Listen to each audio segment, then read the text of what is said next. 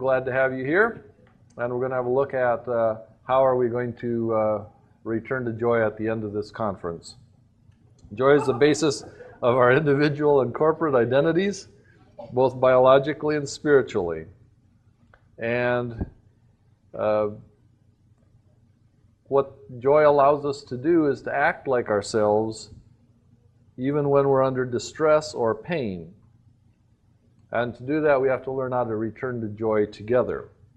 So, what we're going to look at is a quick review of our joyful identity. And then we're going to turn to the subject of pain and suffering and see how our joyful identity helps us to deal with the pain and suffering in our lives. So, this is a review. The first part will be a, a quick review, and then the last part will be dealing with uh, really the subject of the conference. Uh, in other words, all of the lectures we've given so far are to prepare us for this, the, the answer that's coming up. How does all of this now tie back into pain and suffering and how we deal with that? Well, grow. The only thing that infant will actually pursue actively on their own is joy. It's the one thing that motivates them. It's the unifying aspect of our nervous system. Uh, it is the major aspect of the control center of our nervous system, which is in the right orbital prefrontal cortex that's the part of your brain that has the first and last word over everything that happens in your nervous system, from your immune system on up through your pain regulation to uh, your relationships, your choices. This is this is the control center, and its main structure, how it actually physically grows, is determined directly by the amount of joy that you receive and how those joyful interactions occur with others. In other words, we were meant to start with joy. We are always meant to end in joy. We are creatures of joy. That is the main aspect of who we are. And so, if we are real wise about joy, we grow up to be the people that we're supposed to be. Now, both of our individual and group identities are based on joy. And this is, comes out of the stages of a man's life. But the first three stages on here, and the first one isn't listed on the overhead, but it's listed on your page, paper surprisingly based on joy, the joy that the mother and, and even father may have in anticipating that child's birth. That they're present, welcoming them, that saying, I'm glad to be with you. And there's already a pre-birth sense of being rejected, unwanted, if some if the, the infant feels that people are not going to be glad to be with them. They're not glad that they're here. The uh, infant stage is also part of joy, building a joyful identity because that is actually when most of these brain structures grow. During that time, how much we grow and how much of our growth we're able to keep afterwards is directly related to the kind of joyful attention that we receive. So if we receive lots of messages that people are glad and joyful to be with us during that time, they're appropriately handled, they're, they're glad to be with us in good times as well as bad, um, then we begin to develop a very strong resilient, joyful identity.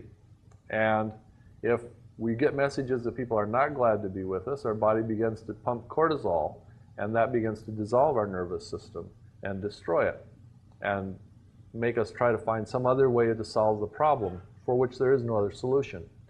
And cortisol is uh, the part of what gives us our sense of distress. But the most, uh, I think, the most important finding is that uh, in studying mental toughness, that is, the people who are mentally tough, they're able to endure stressful situations and hard times. They can go into an emergency, a catastrophe, a disaster, and they come out the outside on the other side, okay, they were tough, are the people who do not pump cortisol. So the absence of cortisol is the determining factor between people who are mentally tough in the presence of suffering, distress, and stress and those who crumble as a result of it. So if all the people who develop stress-related disorders are those who have high levels of cortisol when in trouble. In other words, they are not anticipating that there'll be a return to joy from this. And those who anticipate there'll be a return to joy will be glad to be together at some point, even if it isn't right now. That's going to happen. They are mentally tough. They can take on hard things. They say, This is awful. This is terrible. This is a terrible disaster, but it will lead us to where we are going to be glad to be together once again. That's mental toughness. And when that happens, your body simply doesn't produce the cortisol. Very crucial factor here. And so we're talking about how do you endure in the presence of suffering. It's obviously important if you want to do that from a nervous system point of view, the physical bodies we live with, we learn that by having joy and returning joy and learning to live out of this state of cortisol pumping, and which is this we're not going to be glad to be together.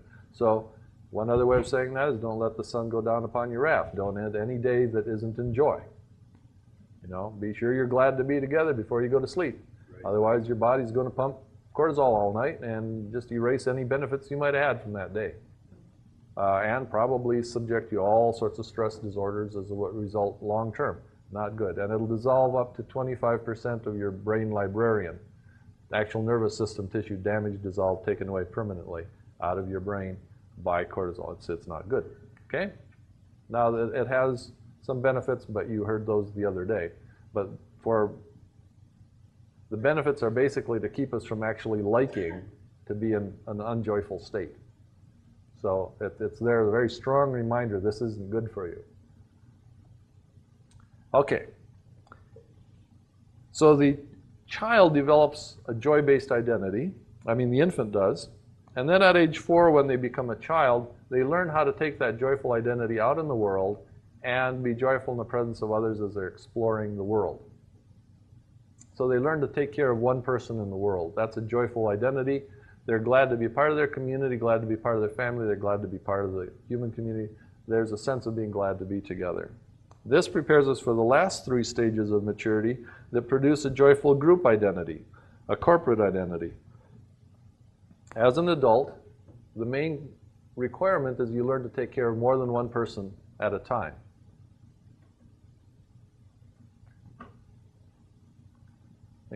yeah, thank you. There you go. So you take care of more than one person at a, at a time, you have a group identity. We are dealing with this problem now.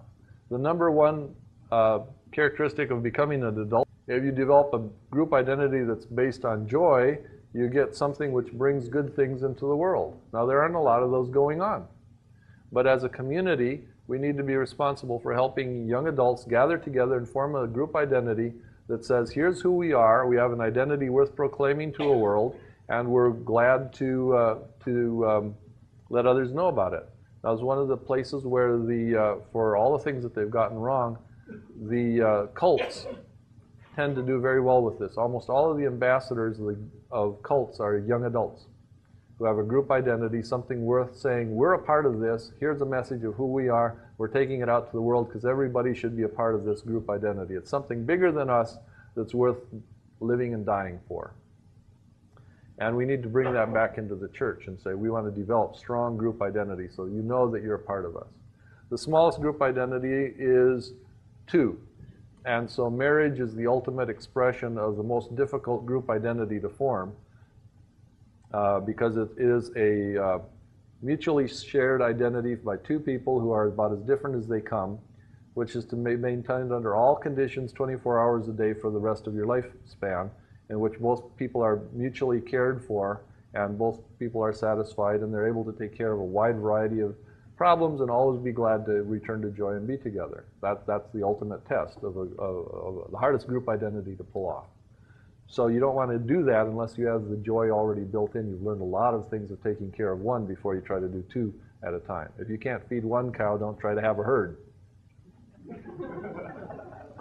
Then the parent learns how to give without receiving in return. They have a larger group identity. They are now helping to develop uh, immature group identities by providing the, um, the, uh, the joyful identity around. They're now the older ones to look after. And once you've been able to raise your children to maturity, age of, of adults, at least 13, you're now ready to become parents at large. You're now ready to raise your community as a community of joy, where we're glad to be together, we're, we have a joyful identity. We know who we are, and we know how to act like ourselves uh, when in trouble. Uh, so could one of you switch that off, uh, the, the overhead at this point? Thank you. The joyful identity is an actual of your brain. It's behind the orbit or socket of your eye.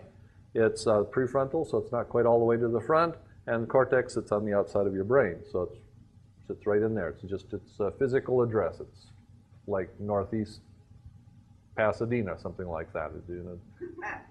When you get down to it. Um, the building of a joyful identity center is done through joy bonds, and those happen in the first 12 months of age. By the time that you get to 12 months, the majority of this brain structure is grown. It, it, it ultimately is about 35% of the adult brain in the prefrontal cortex. On, if you take both sides into account, you're born without it, and it grows during these months in time, and it grows grows in response to stimulation. Um, once it has grown to its full strength, it determines how much uh, trouble you can handle in your life.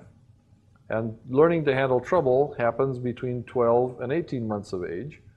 Uh, and it should start early, right at 12 months of age, because you have to learn how to return to joy. Your emotions up to then were not that powerful, but at 15 months of age, they kick in, and then children start going into limbic rages. And they start tantruming, we call it in regular English. And the child who was pretty mild mannered before that is now just having this emo- enormous emotional energy. They're also getting terrified, and that begins to begin the era, the era of being afraid of being alone at night and things like that. So if you haven't learned how to return to joy from these terrifying and anger producing feelings when they were mild, you're going to have a hard time doing it now. If you couldn't drive the car in the simulator, when you get out there and they really put a power, powerful engine in it, you're going to run into a tree. And many people just face those terrible twos because they haven't built joy strength, they haven't taught the child how to return to joy, and now they've got a powerful emotional engine inside there just powering through them and they have no idea how to drive.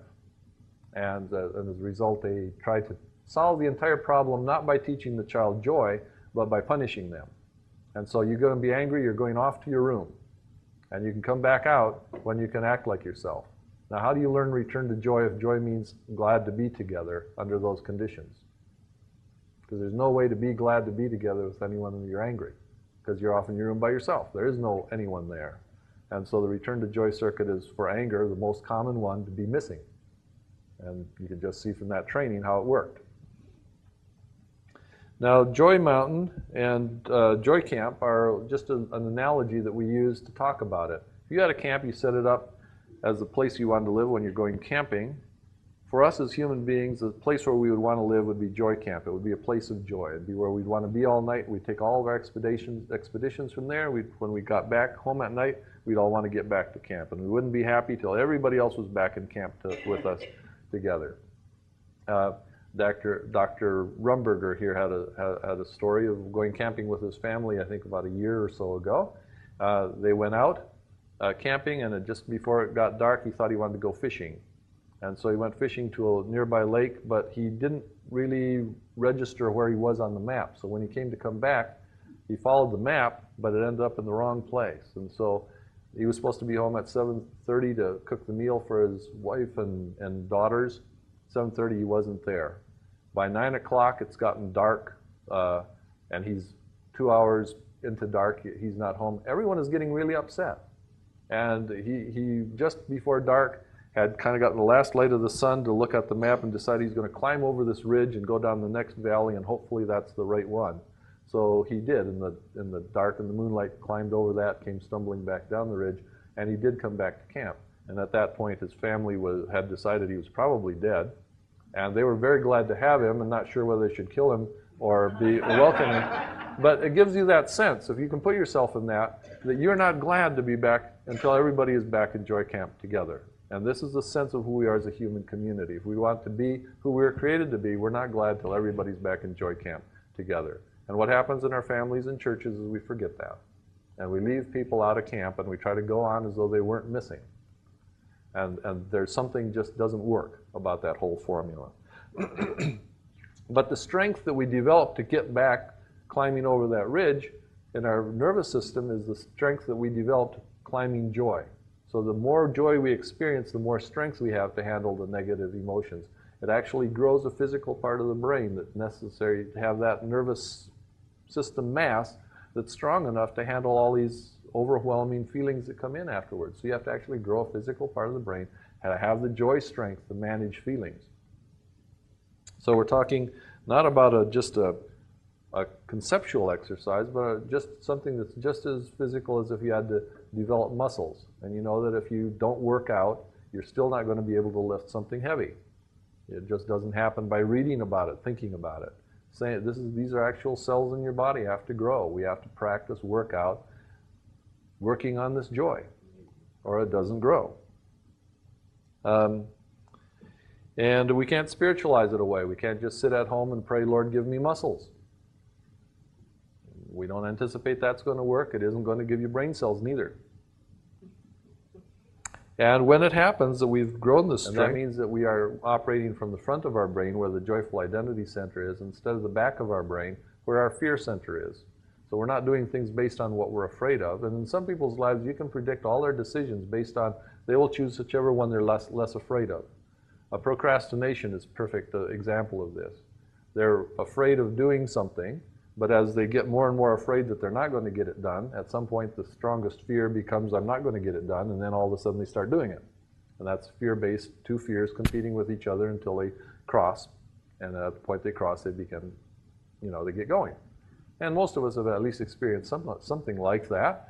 Uh, so we realize that part of our life is being governed by fear and part of it by joy. And we want to ha- live into joy because ultimately, if perfect love casts out fear, and love is the basis of this joy, as we become more governed by love, fewer and fewer fears will have the po- power to ga- govern us, will also go from the back of the brain to the front of the brain. What keeps this from happening is A and B type. Given this joy, is lacking a very essential ingredient with which to operate in life. And a child who's not taught how to return to joy is lacking another necessary ingredient.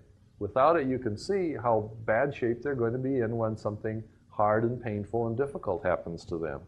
Type B traumas are the hard, difficult, painful things that happen to us that shouldn't happen. They are the real sinful events that enter into our life. However, I would say that it's not the only sinful event because the absence of joy is actually a sinful sort of state, isn't it? Because that wasn't what God created us for. And when there is no return to joy, to joy from things. Um, so people who try to think that if you just work through traumas, you just think about a person's traumatic experience and work on that, and they'll get better, have missed an important ingredient. Because it isn't just resolving traumas, it's having a strong enough joyful identity. Traumas simply keep you from being able to grow your, your joyful identity. And so sometimes, however, if your joyful identity is too strong to, ha- I mean, too small to handle the trauma, you have to build someone's joy before they have enough strength with which to look at a, a trauma that's come their way. So, regardless of whether where you are in this process or who you are, building joy and learning to return to joy are primary parts of the uh, Christian life as well as the life of healing. The first way to bond is to grow love bonds. And this is taken out of the Red Dragon Cast Down, which is basically how to have a love and joy bonded Christian community that allows us to heal and deal with our troubles. So if you're going to be doing or trying to practice any of this in Christian in a Christian community context, I'd recommend that book for you. Um, yeah. And I really want to thank as many of you here in the conference that have picked up on this as possible, because I've never been at a conference when I have more people smiling at me as I'm walking up and down the aisles and through the elevator and going. I even have people smiling at me in the restroom. It got a little uncomfortable there, but uh, everywhere they go, they're building joy. You see, I'm stretching this. So it's been wonderful. Uh, returning to joy means that we meet people. And returning to joy means that we meet a person in their troubles genuinely where they are, not someplace that we prefer that they were. So we, we actually share their troubles as bad as they are, not trying to minimize them. So if we say, you know, well, I didn't mean to hurt you, and so you shouldn't be so insulted, and so unless you, you know, get back to not being insulted with me, I'm not going to be glad to be with you. We haven't thrown the life ring to where they are. If they're that upset and insulted, we go to that and we say, wow, you really are very upset and insulted with me. You know, I really didn't intend that, but I see where we ended up over here, you know. Uh, I tripped, you fell, you landed way down there. That's terrible. I'm going all the way to where you are and say, I'm still going to be glad to be with you. Please forgive me so you can be glad to be with me. And we return back to joy together that way, you say. And we learn to do this with all the unhappy feelings. And the interesting thing is that most of us as, as adults have a chance to do this far more often than we do the building joy. In fact, in, in America now that we have a lot of uh, uh, recombined families, you know, after divorces, If you're going to bond with people in a recombined family, you're going to find that most of them are hurting and they're not really glad to have you as the other new parent in the, in the, the, the pattern. You're not going to be building joy together. It's like, oh, daddy, I'm so glad you've stepped in, you know. This is not what happens. But if you can be glad to be with them and they're feeling angry, upset, hurt with you, and all of the, the negative feelings that they're going with, and they say, well, I, I, will be glad to be with and help you deal with all of those difficult problems. I'll, in fact, you're, you're, what makes you really glad is that I'm the person who you can hate to have as a stepdad, and I'm still going to care about you and be glad to be with you, because otherwise you're going to have a hard time handling that hate. And I'm not going to underestimate how much you hate me at the moment. I'm going to genuinely say that must be hard to handle with right there. You have to live in the same house with someone you hate that badly. And returning, you know, that, that does something inside of us. It's like, well, maybe this is a good thing to have in my life. And we really begin to appreciate those who genuinely meet us in our distress and say, I'll be glad to be with you even in this kind of trouble and bring you back from there. Now, just assume we didn't have those problems, but since they are out there present with us, we need to know that there are these two ways to bond through building joy and through returning people to joy. Now, what that allows us to do is it lets us act like ourselves when we are in pain and distress. Um, this is the, the effect of a bond. When someone joins us in our distress and we're angry and feeling hate, for instance, they say, okay, well, what would it be like us to do when we're feeling hate? Well, Ephesians 2:10. You are God's craftsmanship, redeemed in Christ in order to do the good works for what you were for which you were created. So what does that mean it would be like us to do? Good works. Get right to the bottom line. What we're created to do, the things most like us to do if we're redeemed in Christ, is to do good works. Okay, what kind of good works do you do if you're in hate? Well, most of us haven't thought about that much. Okay? Well, what, what would be a good work to do with hate? Well, the first good work we would want to do is we would want to thoroughly and, and completely confess how that hate looked to God. Let's go and inventory this. He's the one who wants to be with us and deal us with this, this problem. So let's tell him all about it. Let's not pretty it up. And go, well, it's not that bad. No, it's a really bad hate. You know, here's where I am. It's right like this. Let me confess it all to you. Let me also say that I'm, I'm you know, I'm not really able to uh, to take it away. So we can say how small we were. It'd be like us to be pretty small in the face of that hate. You know, I'm not big enough to carry all of that. I could maybe use a savior right about this point in time to help me with this kind of hate. So we don't try to be big enough to handle all these. Is that not like us to do? Are we not small people? Are we not small people with problems? Are we very much like us. Where would we do with the small, if we're small people with big problems? We go to the big guy. And this would be what like us to do, right? This is, makes all sense, you see. It's the, you know, take it out of the theory. Of course, that's what we want to do. And who's going to be glad to be with us under those conditions? Well, Jesus will. He's only not happy to be with people who pretend.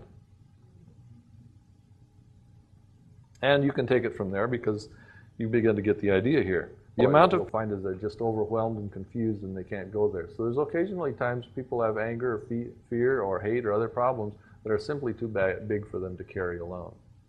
If they have a group identity, one of the things that you can find is that as a group we can carry more of this pain together by sharing the group identity. Our joint joy is stronger than any of our individual joy. So one of the reasons to build a corporate strong identity is that together we can handle these feelings.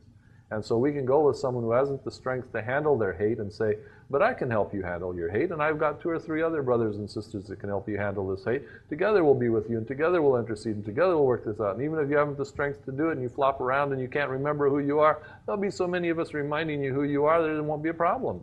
So yeah, we remember who you are. Remember what it's like us to do. We remember that the problem is that bad. It's not a problem. We will keep reminding you until all of us together have come together to this point we've returned to joy.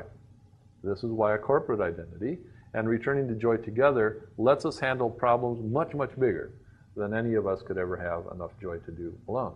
And that's why it's so important, of course, to be part of God's corporate identity. If we're not part of that huge joy supply, we're really going to have trouble when it comes to the big ones because there's some things that you can get together a group, but it still isn't going to work. You have to have God. And He's the ultimate source of our joy. And who would be more willing to help us in our troubles than He? And when we know who we are, and act like ourselves, one of the things it's like ourselves to do is to call on God to be a part of this whole thing. We never want to let that for, forget who that we're a part of that. And so I have people who are learning how to return to joy, and they're saying to me about their life of the Christian church, why is it that they never remember to pray when they're in church mad and screaming at each other? Wouldn't that be when you'd want to really stop and pray? And when I tell them, shouldn't we pray now? They just get mad. It's like, what are you laying a guilt trip on me for? Well, but that is really how a lot of us react. Isn't it just amazing? One of the things that's happened to me with dealing with hurt people as much as I have is that it's done an awful lot of good to get me out of that mindset of that I'm handling this myself. And after I get it handled, then we'll stop and pray. Because I don't know how to have a group identity that, that well. And that might have something to do with the Norwegian family roots that I have, that we don't handle things together. Norwegians tend to, uh, you know, handle them by themselves. You know, we break our legs, we'll finish doing all of the chores around the farm, then we'll walk into town and see if the doctor will have a look at this thing. and we probably won't tell anybody that it happened, you know, because we're going to handle it all ourselves. This is, you know, and in so doing, we have very little joy.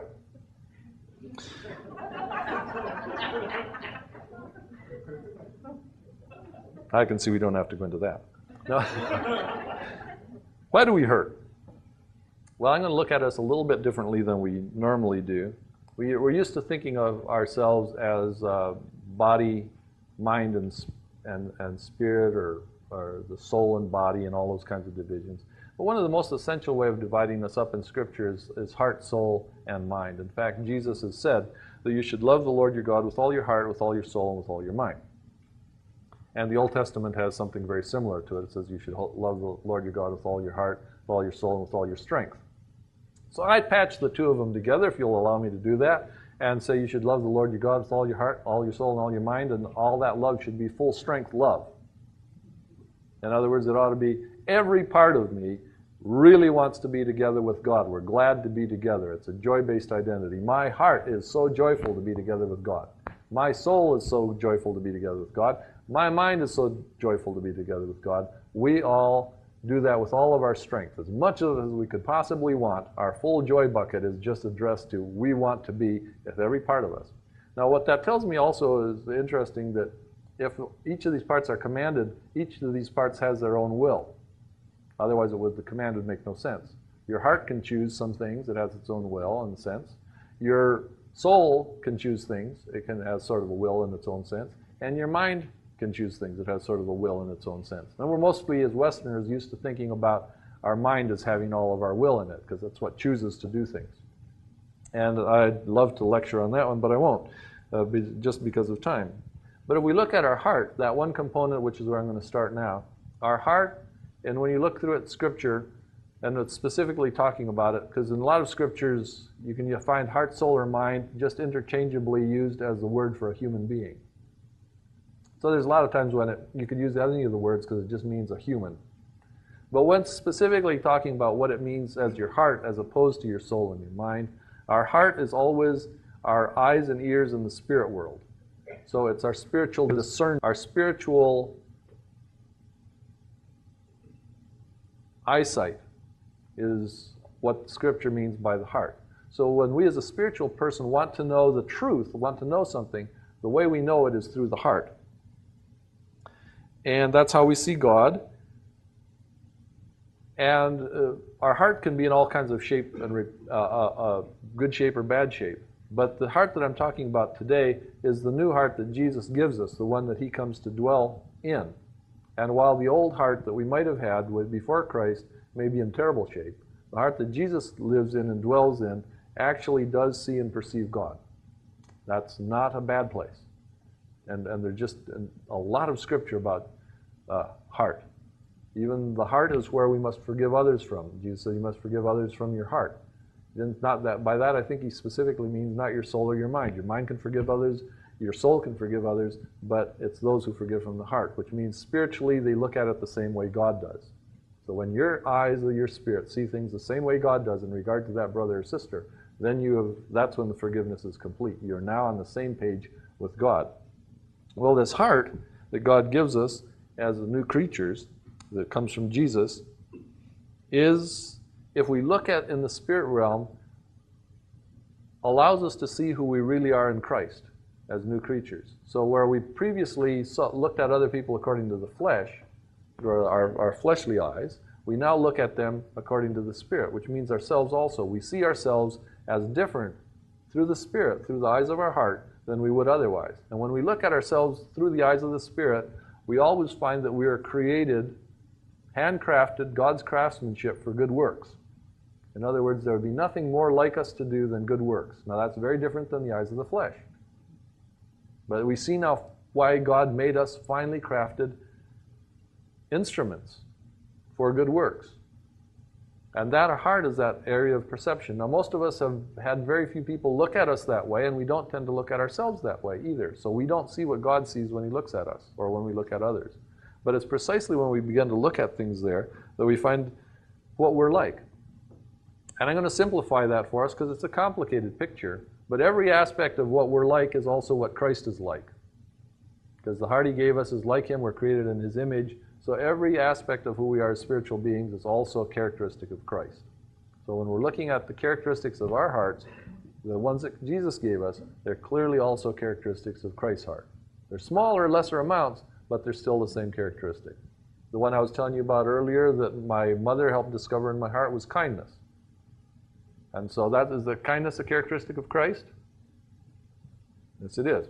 And so when my heart, I discover that there's kindness in there, I say, oh, okay, that's what Christ put in there. He wants this kindness to grow, to be manifested. That's part of the good works I'm created for. So when he looks at me and I've acted kindly, that for him is a wonderful thing.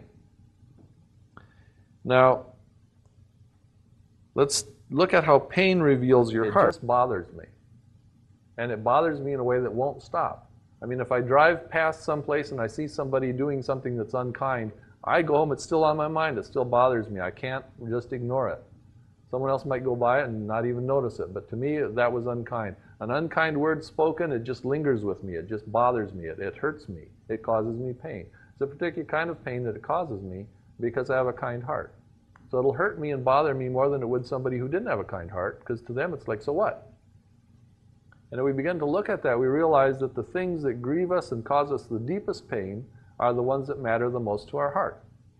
It's the most sensitive thing about us, you say. If I poke you in the eye, it'll bother you. If I poke you on the fingernail, it won't. Because the eye is a very important part of you. You're very closely attached. That's very important to you. Your fingernail, you can yeah, come and go. You don't care that much. Maybe you like to polish them, but that's, you know, you can poke them, whatever. Uh, try not to break them. But our eye, that's a very important part of us. So are the big characteristics of our heart, when you get poked in that, you get the most pain. And your heart will always be the source of the things that cause you the most pain in life. It is only those things that your heart truly and deeply cares about. One of my friends um, was a father. They tried to get pregnant for six years. The, they got pregnant finally, and in about the fifth month, she miscarried. And he cried and grieved and cried and grieved. And after a year, uh, he's a therapist. His therapist friend said, "Shouldn't you have worked through that through now and stopped grieving?" And he said, most interesting thing to me. He said, "The most important thing about me as a father, I'm a father's heart, and that was my child. And I wouldn't like me nearly so well if that didn't bother me the way it does. I miss the chance to have been a, chi- a father to that child every day that I think about it, and it happens almost every day. What I would be giving to that child, I've not been able to give." And because I have a father's heart, it grieves me greatly. And so I'm glad for that. That's, that's very like me to hurt about that. And as we begin to look at our hearts, what we begin to realize is what it's very like me to hurt about. Now, the pain itself is not to be welcomed, but it is very much to be welcomed what it's like us to hurt about. Because that is what God does in the presence of sin or evil. He hurts about those things. And those who are His children will hurt about those things the way it's like Him to hurt about them. And so the first thing we discover as we begin to look into the pain in our lives is why it's like Pain us to hurt. And Satan and his kingdom are dead. They feel no pain. It doesn't cause them any pain to cause us injury. There's no pain in any of that. But those of us who are alive, to the degree that we're alive, we know that we're alive because we feel the pain when something evil comes against us. So if we're going to be in the heart of the war, where good encounters evil, we know that that's happening because we experience pain. That means we are now at the heart of the war that God is about. What is good in us is encountering something that's evil. We have, are going to have any effect against evil at all in our life, it will happen only at the moments when we have pain. And the only ones that will feel pain are those which are good and alive. If there's life left, there is pain in it. If it's encountering something that should not be there. And so, in that sense, if we're going to be about spiritual warfare, about reclaiming anything of a territory for God, we're going to be living a life that is characterized by pain and suffering. Because we are going forward into a territory, and the best news about us is it's like us to hurt about these things. And we need to be in a community in which it says, uh, we can say it's like us to hurt about that. You have a mother's heart, it's like you to hurt when your child is in trouble. That's the best thing we can say about you. Now, this continues till the end of the age. One, one of the ways of looking at Jesus' teaching about hell is he says, at the end of this age, we're reversing the polarity of the universe. Right now, it hurts to be good, it doesn't hurt to be evil. At the end of the age, we're switching the switch on that. It will then hurt to be evil, it will no longer hurt to be good. So, if all you have in mind is to avoid pain, keep this in mind. You can have pain now for a while, and then it won't hurt to be good anymore. Or later on, you can have it forever, and we're not going to reverse that situation. So, if all you want to do is avoid pain, keep it in mind. You got the short term pain to be good, or the long term pain to be bad. It's coming later on. so, I'd advise you to hurt better now for being good than later on when it's going to hurt to be bad. Now, to me, this is eminently fair. And I'm really glad that all those evil creatures that just take great pleasure in hurting us are eventually going to find that painful. Uh, I just wish this on the devil in the biggest way. And I think you probably do inside too. So we need enough joy inside and enough of a joyful identity to live with our hearts. Jesus, uh, Paul, Peter said to Jesus, I will die with you. And in fact, his heart was right. His heart knew exactly what he was going to do. But when it came time to actually have the strength to do that that night, he didn't have the strength. He didn't have the joy. There wasn't the joyful connection with Jesus he needed to do that. And it tested his, his heart, and his, his emotions took over. His soul ran off with him. And he said, No, I can't stand it. I can't live with what my heart says. But his heart was entirely right, for in the end, he grew to have the strength to actually do that, and he endured until the end. He had the strength to die. But at first, he didn't. Um, people who love the people who are abusing them, and that's the case for almost everyone out of an abusive background that I've met. They love their abusive parents, they love the people who abused them. It's the most painful aspect of their life. But who is it like to love those that abuse, abusively treat you? Is it not like the heart of Christ? Is that not the most painful thing about it? And they will spend their life because they haven't the joyful identity trying to make themselves stop caring about that. That is not the way it works. Because our heart cares about those things, even if our soul and our mind and our joyful identity are too weak. So, when we're coming along with the wounded, we are helping them to build up enough joyful identity that they can eventually accept what their heart has accepted all along.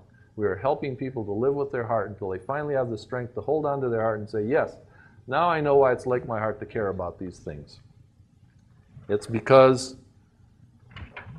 I have a heart like Jesus, and He's glad to be with me in these times. He would care about it just the way that I have cared about it. My heart is like His. And so when we try to talk about our own heart, and I want you to think a moment, in my, my life experience, it is very interesting to me. I have only been screamed and yelled at, uh, insulted, and even physically hit during those times I was trying to be kind. I've actually never had that treatment for the times I was trying to be mean, and I've been mean. Um, but I got, to some degree, I always got away with being mean. But I've had people, and they've always been Christian people, screaming, yelling in my face because they misunderstood something I was doing when I was kind of. I run through that memory in my life. That's always when I've been attacked the hardest. When I, if I'm likely to lose my license as a psychologist, it's most likely going to be over something kind that I did. Because as professionals, we're not supposed to be professionally kind to people.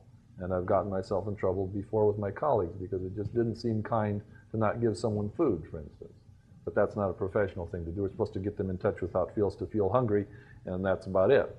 You know, now they've processed and felt their feelings, and now it's their business. But that seemed unkind to me, so I, I, I couldn't live with that.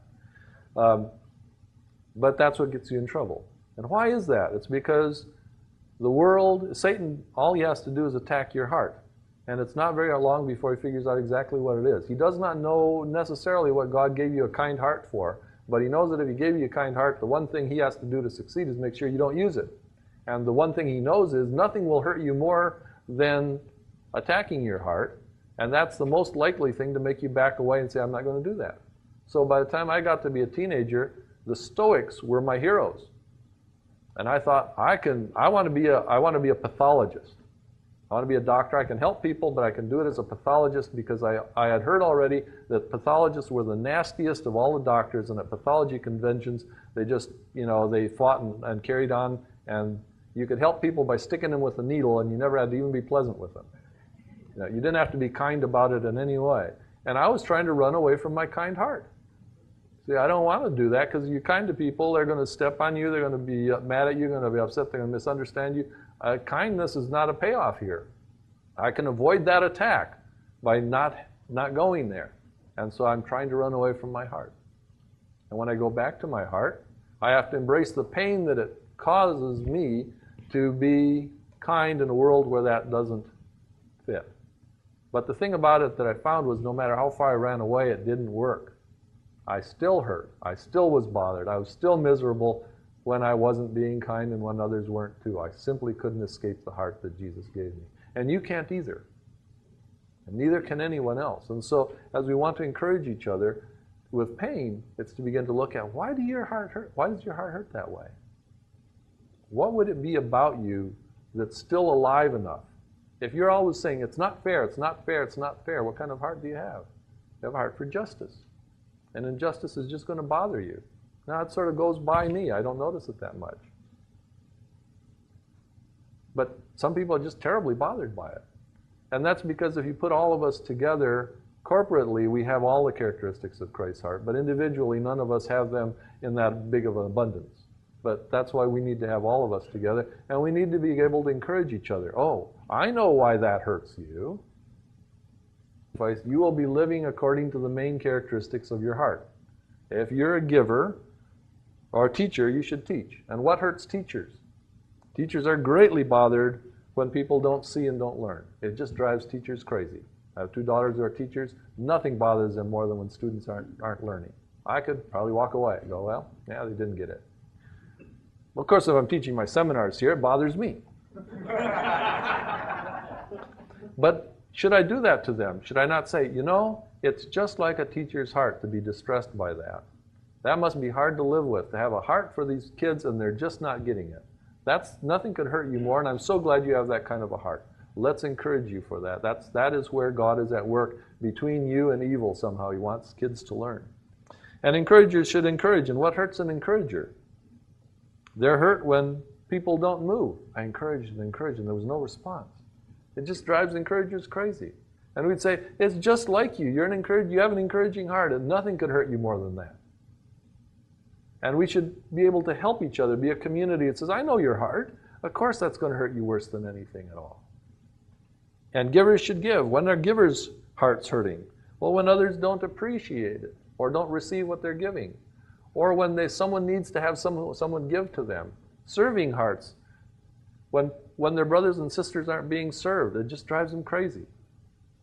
They, they hear about a problem anywhere in the world where someone ought to be serving the needs of the, of, of the people there, and they just, they, you know, you can see they're in pain. They're just squirming. They're walking back and forth. They're just, how can I stand this pain that my brother and sister and, and wherever it was is not being served? Someone ought to serve them. So where this need just drives me crazy. That's the kind of heart I have. I can't get away from the pain. It's just, I'm squirming. I'm trying to find a way back to joy. How can I be glad to live with a heart like this? A heart that Jesus gave me. One that would hurt about these things the way it does. When we hurt like this, those who help us to live with our heart help us to continue to act like ourselves. So they say, yes, you have a kind heart. Of course, you want to run away because you're going to get pounded for having a kind heart. But I want to encourage you to go on being kind. I want to encourage you to go on serving. I want to get, encourage you to go on teaching. It's going to hurt like crazy because that's what happens to the good people in the world. You will suffer. And we'll be so glad to know you and be close to you and share that suffering with you because I am so glad at least somebody cares about that that you have a heart that would melt that way. That would just, care about that so deeply. And I'd rather share that suffering with you than, than break apart. Well, let's pray a second here, shall we? Lord God, you've given each of us a heart, and it has both joy and pain in it. We long for the time when you would say to us, I'm glad to be with a heart like yours.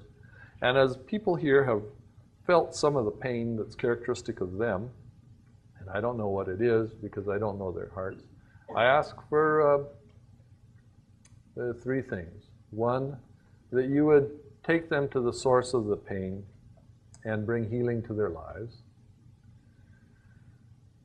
And if all they can find is the pain and they don't know why their heart hurts that way, I ask that you would bring them a spirit of wisdom and revelation that would reveal to them, either through their brothers and sisters or through an encounter with your Holy Spirit, why it's like them to hurt that way. I know that those, particularly that you created for fellowship, and so many of those who are broken have had their need for fellowship and bonds disrupted, but you built them to be part of community. And it just kills them to be alone and to be apart in a way. Nothing causes them greater anguish than that. And in all of our hearts, we have some part that does that. I ask that you would meet that right now and renew with us, within us, that pain and bring those who would be joyful to be with us. And so that you would renew and restore the communities around us in such a way that you would bring to each one here those who would see their heart and rejoice in it and be their companions, to lift them up when they're too weak, to encourage them uh, when they're discouraged, and to remind them when they've forgotten, and to be very, very, very patient with them all, so that their hearts would again be the center of what you're doing in our community and our lives. I ask for the comfort of your Holy Spirit to be upon those wounds, those deepest of all wounds, the ones that go right to our hearts that we simply can't stop caring about. And for those of us who need to build more joy, I ask that you would provide that miracle that you provide through your body of rebuilding the joy structures in our mind that we might somehow again live with the hearts that you gave us and be able to embrace the, the mission and purpose for which you brought us to the world. That we would care about the things that are just like you care about, even when it hurts.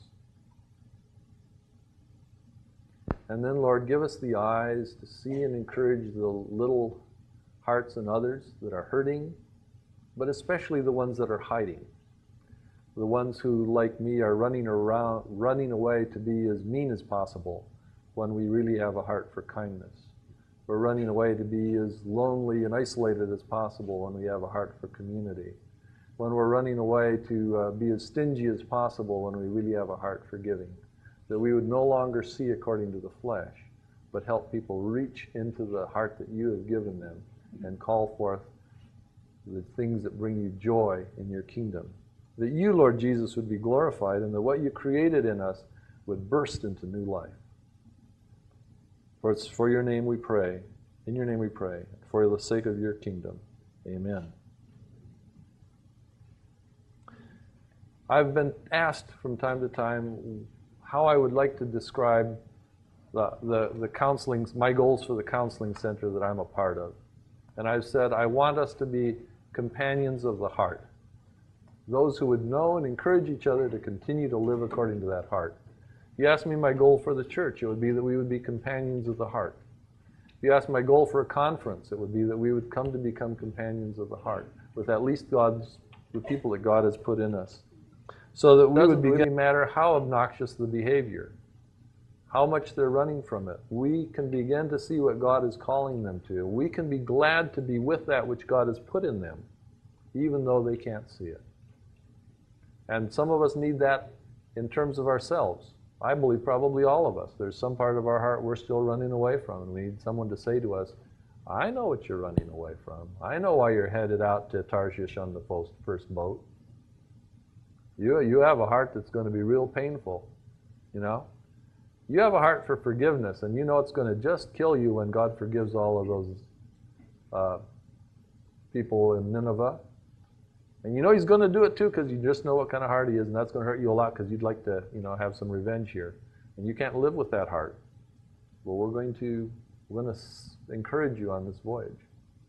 There's so many stories about that that we could tell to each other, to the people that we've known the best. And we need somebody to tell those stories to us. So please tell someone who loves you about your heart. Don't let it be alone anymore. God did not create our hearts to live in isolation. I believe that's the most strategic, most strategic and successful strategy of the enemy is to make us hide our hearts. It's better to be among an obnoxious bunch of brethren with our hearts exposed than to be hidden from them trying to protect ourselves. The best news about you is just like you to hurt. Your master did.